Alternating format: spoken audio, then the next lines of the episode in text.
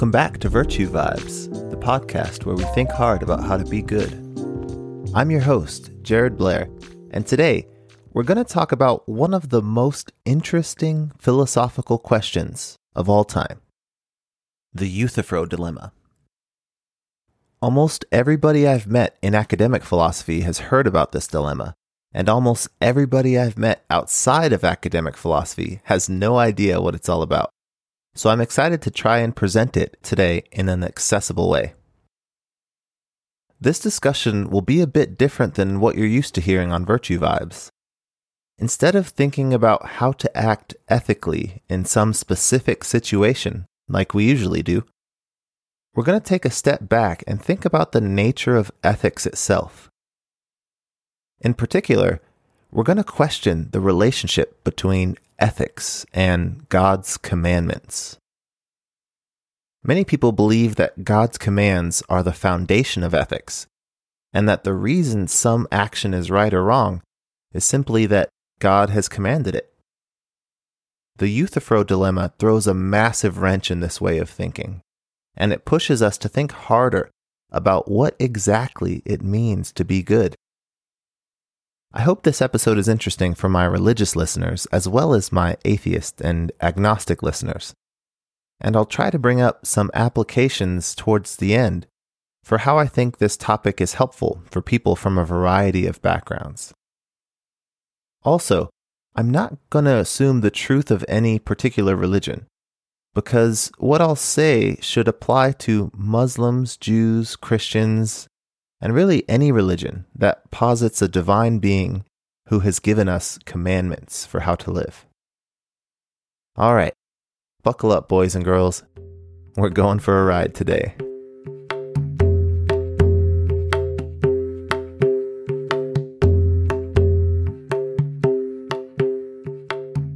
So, as I mentioned before, many believe that God's commandments are the foundation of ethics. This is saying something stronger than just that we should trust in and rely on God's commands. Believing God's commandments are the foundation of ethics is to believe that the commands themselves are what make actions right or wrong. On this view, the reason why killing is wrong is because God says, Thou shalt not kill. The reason why adultery is wrong is because God says, Thou shalt not commit adultery. And the reason why we should honor our parents is because God says, Thou shalt honor thy father and mother. And that's all there is to say about ethics. Pretty straightforward, right? But as we'll talk about shortly, I don't think this is a very plausible view, and I'll use the Euthyphro dilemma to help me explain why not. But before we jump into that, I wanted to take a moment to explain why I think this is an important topic to address. The first reason to address it is that there are some religious people who would dismiss the kind of work I'm doing here on Virtue Vibes entirely. If God's commandments themselves are what make actions right or wrong, then there's not much left to think about. And ethics is simply a matter of looking to a holy text to see if God has said something about it. If he did, then there's our answer. And if he didn't, then the topic must not be a matter of ethics. And anyone trying to think through tough ethical questions, like me, without reference to God's commands, must be misguided. Needless to say, I don't agree with this view of ethics, and I'd like to suggest a better one. The view I'll suggest is still compatible with having religious belief and reverence for God's commands, but it's a view that does not make God's commands the reason why actions are right or wrong. By doing this, I hope to make certain religious people more open to the kind of ethical reasoning about various subjects that we like to do here on Virtue Vibes. Another related reason I want to tackle this topic is to improve the quality of the dialogue between believers and atheists or agnostics. If you're a believer, you might feel like you can't have productive conversations about ethics with atheist or agnostic people because they don't revere God's commands. And if you're an atheist or agnostic person, You might simply write off entirely any commandments given by God in all the various religious traditions. You don't believe in God, or you're unsure about his existence. So those commandments mean nothing to you, right? These kind of perspectives create a stone wall between religious and non religious people in ethical conversations. Although there will always be some distance between these two worldviews, I'm hoping that the view of ethics I put forward can make room for some more interesting dialogue and perhaps transform that stone wall into a white picket fence. So, on that note, let's dive into the Euthyphro dilemma.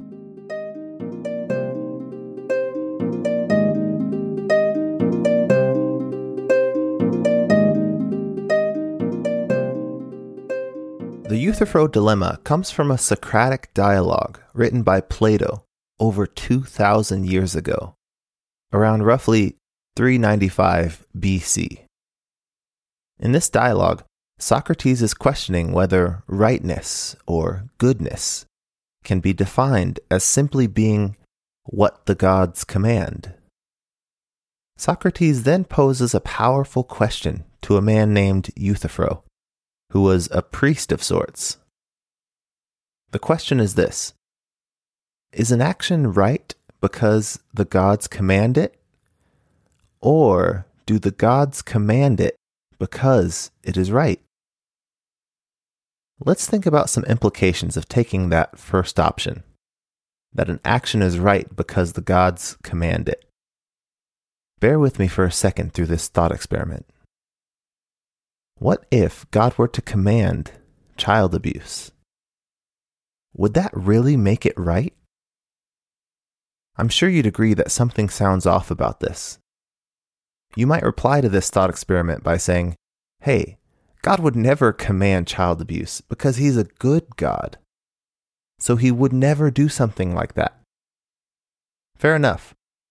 But this kind of reply itself is appealing to some ethical standard other than God's commands in order to say that he wouldn't command such a thing.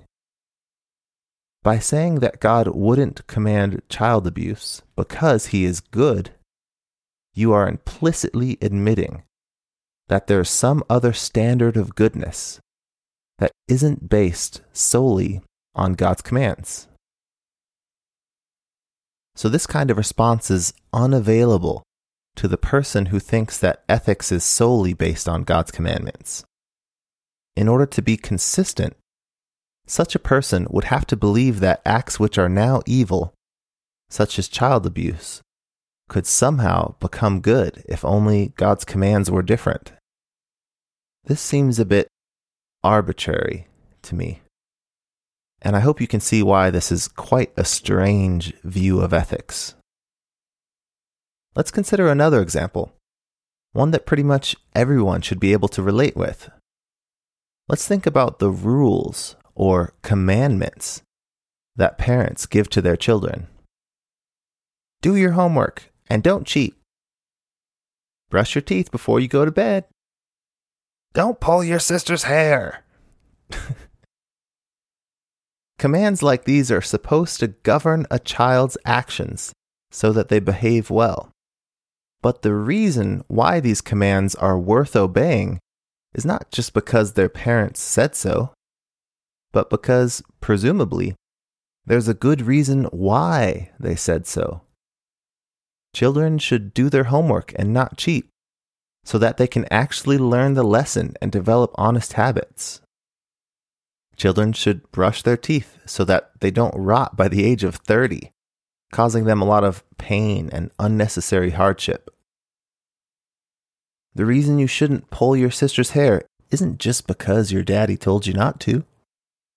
It's because she's writhing in pain when you do it. Reasons like these are what make those rules or commandments worth obeying. If parents just like to make up rules just to watch their child puppets dance, then these rules would be arbitrary and they wouldn't really deserve our respect. So now let's relate this back to the Euthyphro dilemma. is an action right because the gods command it, or do the gods command it because it is right? It's considerations like the ones I just raised that push me towards accepting that second option. If God has indeed given us commandments, which I'm just assuming for the sake of this argument, then there must have been some good reason for doing so in each particular case. The fundamental reason why thou shalt not kill isn't because God said not to. It's because of the harm you cause that person and their loved ones, and you take away their future, which was full of incredible possibilities. The reason why thou shalt not commit adultery isn't because God flipped a coin and said, It's tails. Let's tell people to not have sex outside of marriage. Instead, it might be because there's something valuable about committing yourself to another person for life. And adultery undermines the strength of that relationship in some way. The fundamental reason why you should honor your father and mother isn't because God said so. Instead, it might be because they know a thing or two, and they can help guide you to maturity. And a society where younger people respect and take good care of their older family members is far better off than one where parents get routinely forgotten and left in the dust. I'm sure there's some things missing in my descriptions of why these actions might be right or wrong, but you get the picture. In general, it makes a lot more sense for there to be reasons behind God's commands that are based on features about our actual world, like the suffering or well being that certain actions bring about. And it's those features, and not the simple fact that God commanded it, that would make an action right or wrong. This, however, is a highly controversial conclusion. I've been arguing that there's a standard of goodness that's outside of God's commands, and that this standard is what makes actions wrong or right, not the commands themselves. Many pastors, priests, rabbis, and spiritual leaders from various religions strongly disagree with what I've just said. Some of them think that all of morality is simply a matter of obeying God and that rooting morality in features outside of this paradigm is blasphemous. Although I ultimately disagree with them, they are right to recognize that accepting the second option in the Euthyphro dilemma comes at a price. We would have to give up on the idea that God's commands are the foundation of morality. This is a price that many religious people are unwilling to pay. And this is why it's called a dilemma it presents two options, which are sometimes called horns of the dilemma. And both of them pierce certain religious worldviews in some way. If you take the first horn and say that actions are right because God commands them, then it seems like those commandments are arbitrary. But if you take the second horn and say that God commands actions because they are right, then God's commands are not the foundation of morality. Accepting either horn of this dilemma is costly, but to me, the second option is far more plausible than the first. Assuming for the sake of argument that God exists and has given us commands, I don't think actions would be right because God commands them. Instead, God would be commanding them because they are right.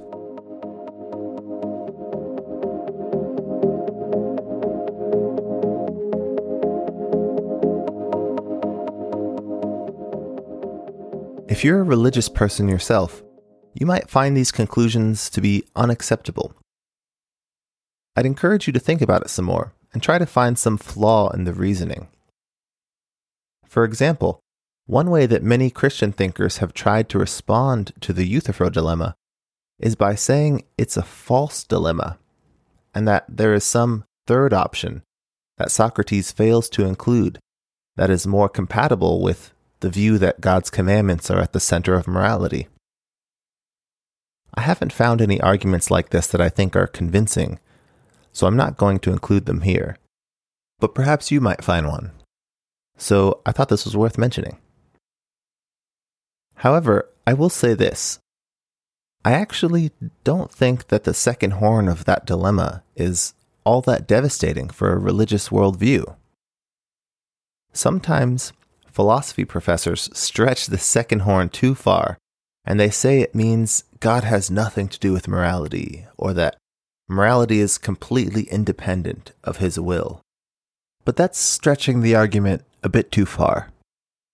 Even if you accept that God's commands are not the fundamental reason why an action is right or wrong, it would still make sense to listen to and revere those commands because God is supposedly all knowing and wise and has your best interest in mind. This means that God would know what's best, kind of like how parents, hopefully, know what's best for their kids. And we can defer to his judgment. Furthermore, even if the standards that determine whether an action is right or wrong derive from features of the world, as I've been suggesting, rather than God's commands. God is supposedly the one who created that world, which means that, at least in some sense, God is responsible for why ethics is the way it is. He willed it to be this way by creating this kind of world. So, for these reasons, I think the second horn of the dilemma might not be that pointy. It's more like a stub which is why I think it's the better option for religious people to take.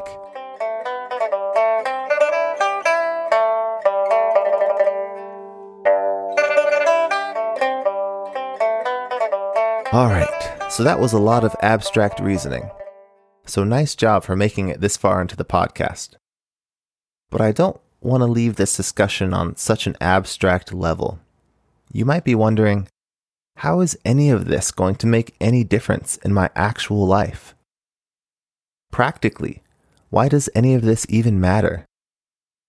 I can think of a couple reasons why accepting the second horn of the dilemma has practical benefits for both believers and non believers alike.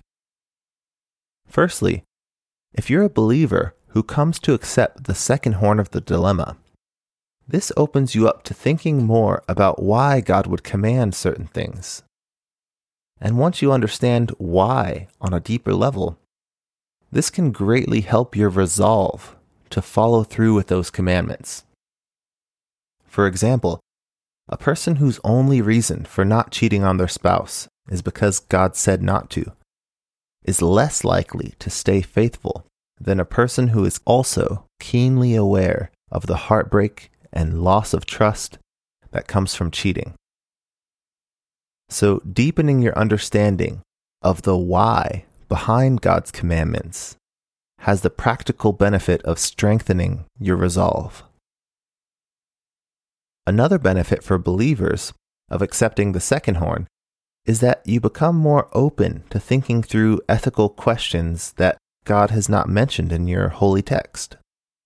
If ethics is determined by features of our world, like suffering or well being, rather than God's commandments, and if you notice that these features are present in situations that God has not mentioned, this gives you a strong reason to think through and develop an ethical code for how to behave in those situations.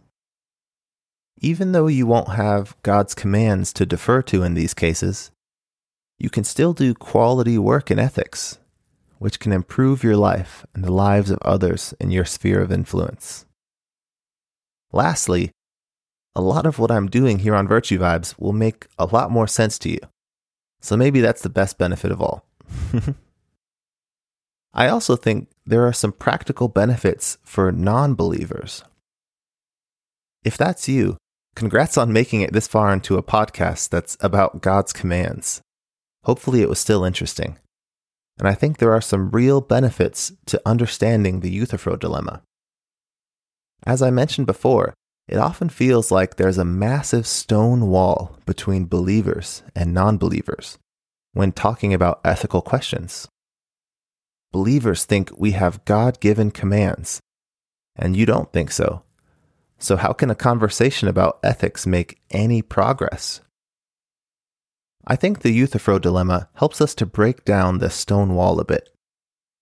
If you can explain why it's much more plausible that God would command things because they are right, then you can unlock a new form of dialogue from your religious friends. And you might learn a great deal from it. Instead of your religious friend explaining the value of marriage to you by saying, God said it's good, and that's that, they might begin to elaborate on why they think God would command such a thing. They'll start referring to features of marriage that make it valuable.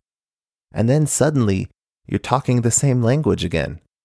And you might gain some valuable insights which have been embedded in these various religious traditions.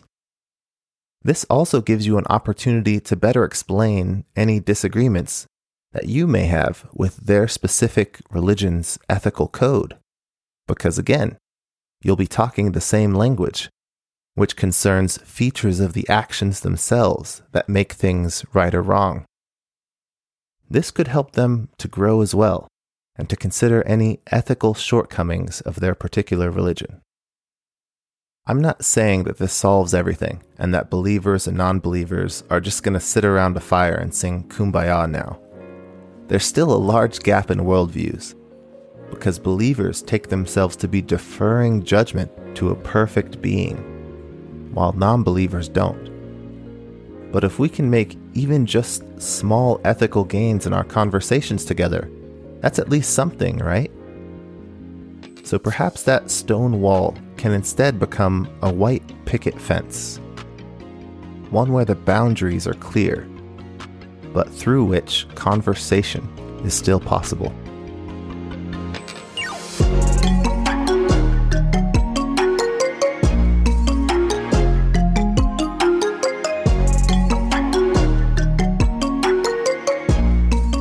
Thanks for tuning into Virtue Vibes. I hope you liked it. If you did, consider sharing it with a friend. I think this one's particularly good for any religious friends that you have who like thinking about these philosophical questions.